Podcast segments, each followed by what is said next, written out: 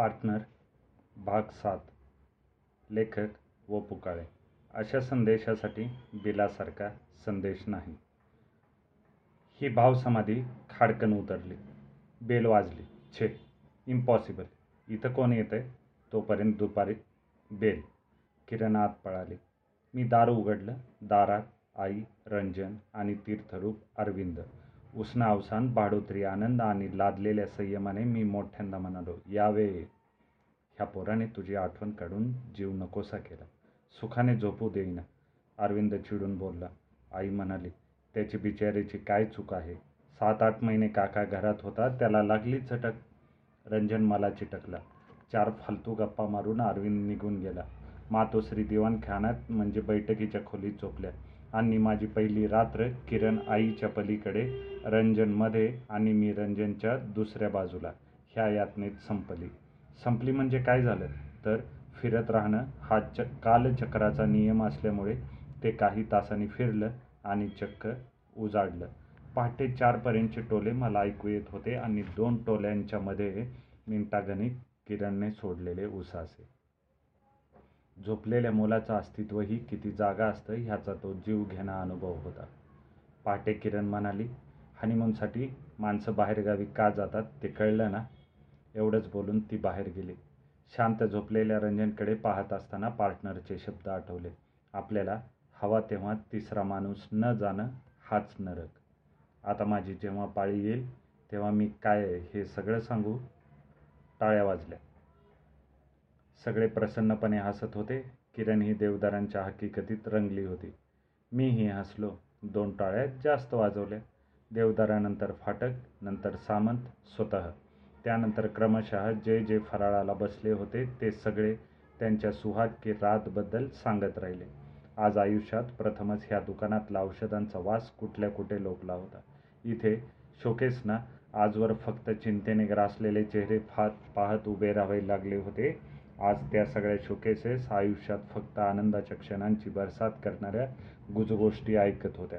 एरवी निर्विकारपणे औषधं विकणारी माझी दोस्त मंडळी आज पहिल्या रात्रीच्या गोष्टी सांगताना रातराणीबद्दल बहरली होती. रात्रीच्या गोष्टी सांगताना रातराणीप्रमाणे बहरली होती. रात्री बारा वाजेपर्यंत औषधांच्या इंजेक्शनच्या शेकायच्या पिशव्या थर्मामीटर बर्फाच्या पिशव्या विकणाऱ्या एका दुकानात फक्त आनंद ओसंडत होता. जेव्हा माझी वेळ आली तेव्हा मी घड्याळाकडे आणि देवदारांकडे केविलवाण्या नजरेनं पाहिलं. चला उठा. फार वाजले. देवदार पटकन म्हणाले भले असं कसं आपला मुख्य म्हणजे अमिताभ बच्चन राहिला. देवदर म्हणाले त्याच्या हनीमूनच्या अजून तुमच्या आमच्यासारख्या कहाण्या झाल्या नाहीत. आम्ही बाहेर पडलो घरचा विचार सुरू झाला.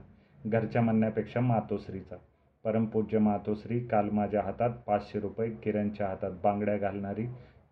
तुमच्याशिवाय मला कोणी नाही असं म्हणणारी आई आणि रात्री अचानकपणे दारात नातवासहित येणारी आई. अरविंदच्या वेळी त्याला एकांत मिळावा म्हणून फंक्शनकडे झोपायला जाणारी आई माझ्या बाबतीत मात्र माझा असला एकांत घालवायला येणारी आई? खरंच असं का? त्याहीपेक्षा स्वतःच्या कातडीला धक्का लागू न देणारा अरविंद एवढा बेश्रम आईला सोबत येताना ह्या पाजी माणसाला काही वाटू नये.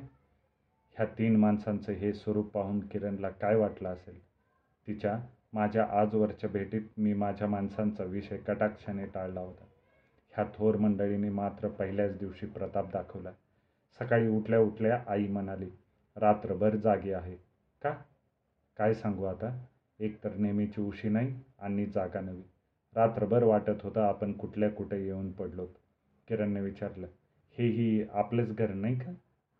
आपलं तर आहे हक्कानं नाही का आले? तसं शंभरदा वाटलं की कुठं लगेच तुमच्या पाठोपाठ यायचं. पण रंजनचा सूर काही केलं थांबेना मला मेले त्या गाड्याही कळत नाहीत अरविंदला कंटाळा नाही पण तब्येत बरी नव्हती. पण तसा उठला. आई आंघोळीला जाताच किरण म्हणाली आपण असेच आटपून सटकूया. कुठं जायचं? इथून बाहेर पडू मग ठरवू. तिला काय सांगू? नोकरी. विश्वास नाही बसायचा. आपण सगळंच जगा वेगळं केलं आहे त्याप्रमाणे रजाही घेतली नाही म्हणून सांगायचं. चालेल. आई आंघोळीहून आली तेव्हा आमची इतर कामं गाईगाईने चालल्याचं तिने पाहिलं. हे काय? तुमची पळापळ कसली? तिच्याकडे न बघता मी म्हणालो कामावर जायचं आहे मी आले म्हणून चाललात की काय? कारण मी आंघोळीला गेले तोपर्यंत तुम्ही चांगले शांत होतात. आई भलतंच काय? मला सांगायचं कालच मी तशी अरविंदबरोबर गेले असते मग. वा तुमचं घर हे भूतासारखी एकटी काय करू इथं? असं म्हणून तिची नेहमीची वाक्य सुरू झाली. काय करायचं? मी किरणला खुनेने विचारले. तोंडावर बोट ठेवून तिने मला गप्प राहायची खून केली. ती खून मला समजली नसेल असं वाटून पुन्हा ती संधी साधून हळूच म्हणाली. त्यांना बडबडू दे. ती जाईल. कुठे जात नाहीत?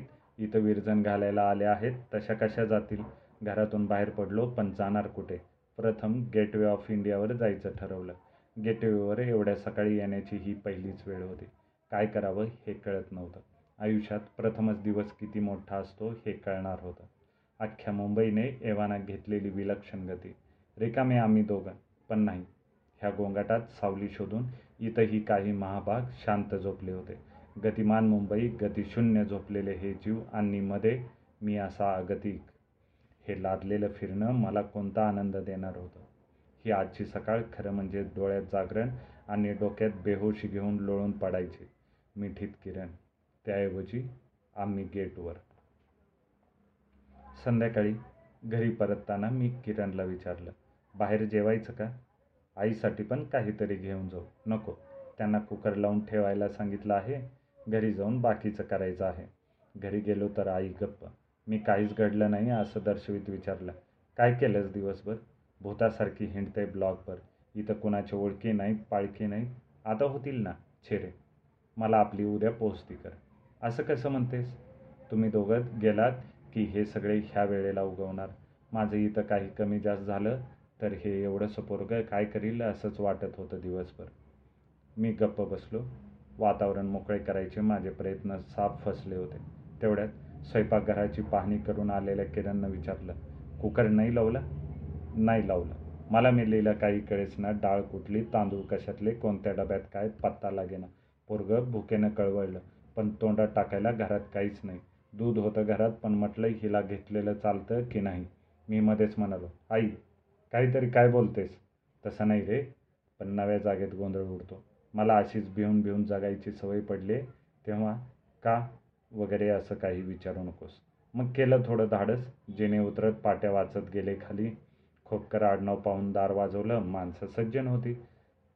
त्यांच्या मुलानं दिलं काहीतरी रंजनला आणून. खोपकरांच्या घरीच म्हणाल्यास तरी तुम्हाला नव्या जागेत टाकून गेली तरी कुठं दोघं?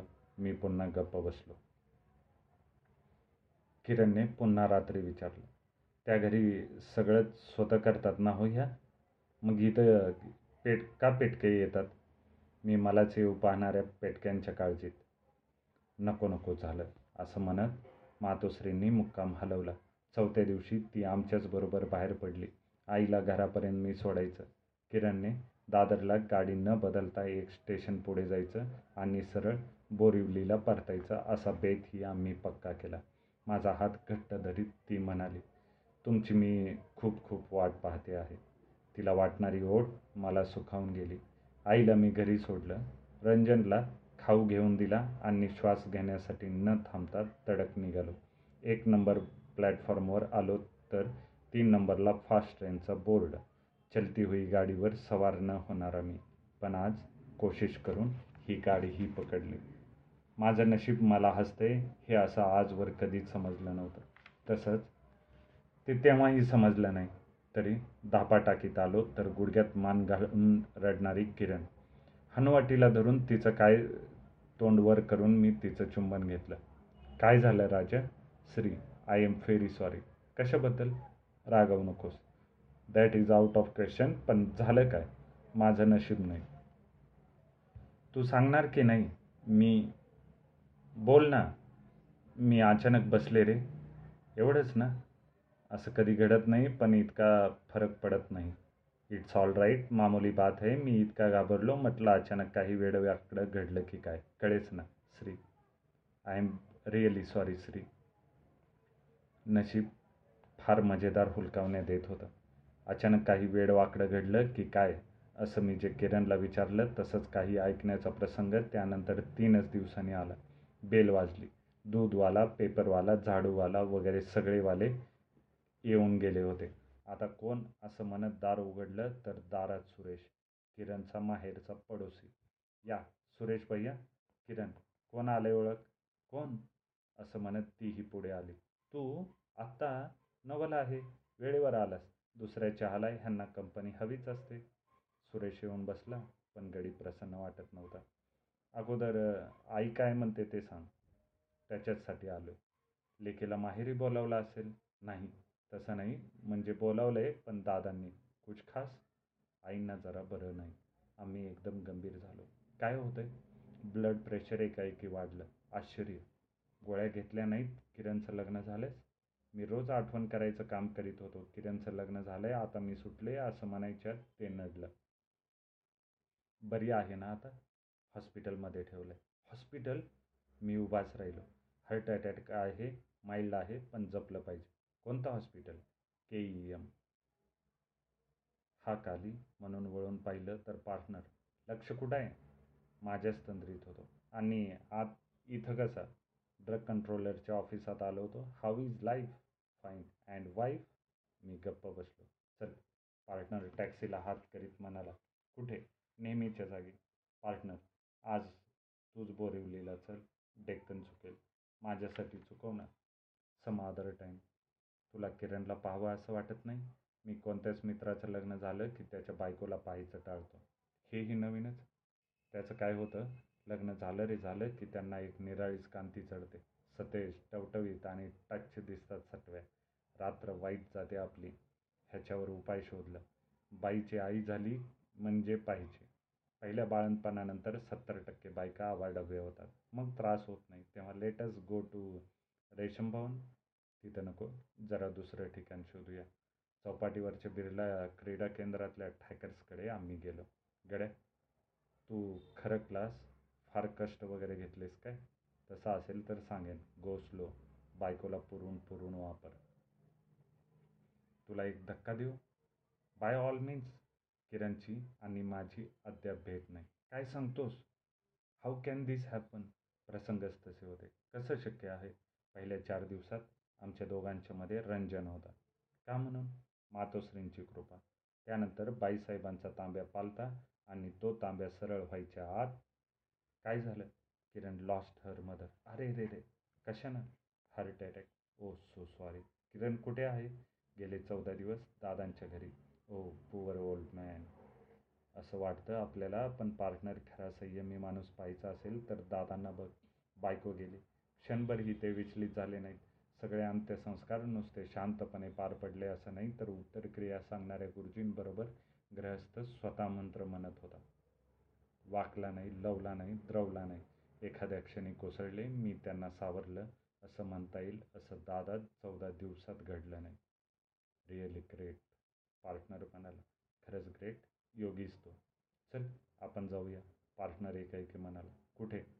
डेक्कन चुकू दे मी किरणला भेटायला येतो. आज नको का? तू मला फार फार यायला हवा आहेस पण ह्या कारणाने नको आणि किरणच्या घरी नको. प्रथम तू तुझ्या घरी चल. माझं घर बोरिवलेलं आहे तिथं चल. तुझा नियम मोड किरणला भेट. तुझ्या कितीही रात्री बर्बाद होऊ देत पण किरणला आत्ताच बघ. म्हणजे मी एवढा पागल का झालो ते कळेल. येईन पण आज नको. आज तुम्ही एकमेकांना मनसोक्त भेटा. That depends on her mood पार्टनरने खिशातून पेन काढला. काय करतोस? भाभींना एक चिठ्ठी देतो. वेटरने आणलेल्या बिलाच्या मागे मजकूर लिहून पार्टनरने माझ्या हातात ठेवला. माझं सुख माझं सुख. हंड्या झुंबरं टांगलं.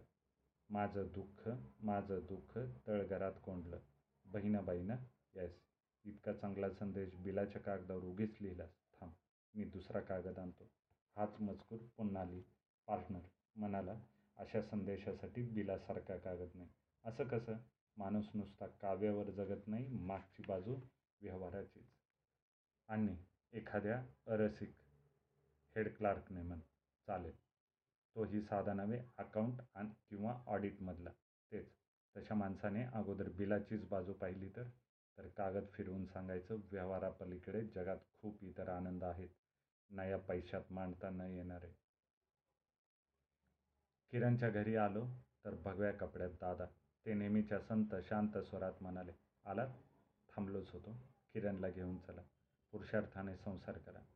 सुख दुःख समीकृत्वा ह्या भावनेनं जितकं झेलाल तितकं तरुण जाल. सुखदुःखाचा वर्षाव सुस्तावतो. दुःखाने जागृत होतो. सौख्याने तो सर्वत्र पळत राहतो. दुःखाने तो स्थिर होतो. सौख्य बाहेर पाहायला लागतं. दुःख आत पाहायला शिकवतं. कृष्णाकडे दुःखाची मागणी करणाऱ्या कुंतीची भूमिका तुम्ही तुमच्या सौभाग्यवतीला समजावून सांगा. मी जड स्वरात म्हणालो तो अधिकार दुःखावर मात केलेल्यांचा आहे खचलेल्यांचा नाही. पाहू पुढे कधी सवड सापडली तर? किरण कासावीस होत म्हणाली. याचा अर्थ काय दादा? न बोलता यज्ञोपाविताची किल्ली काढून त्यांनी किरणच्या हातात ठेवली.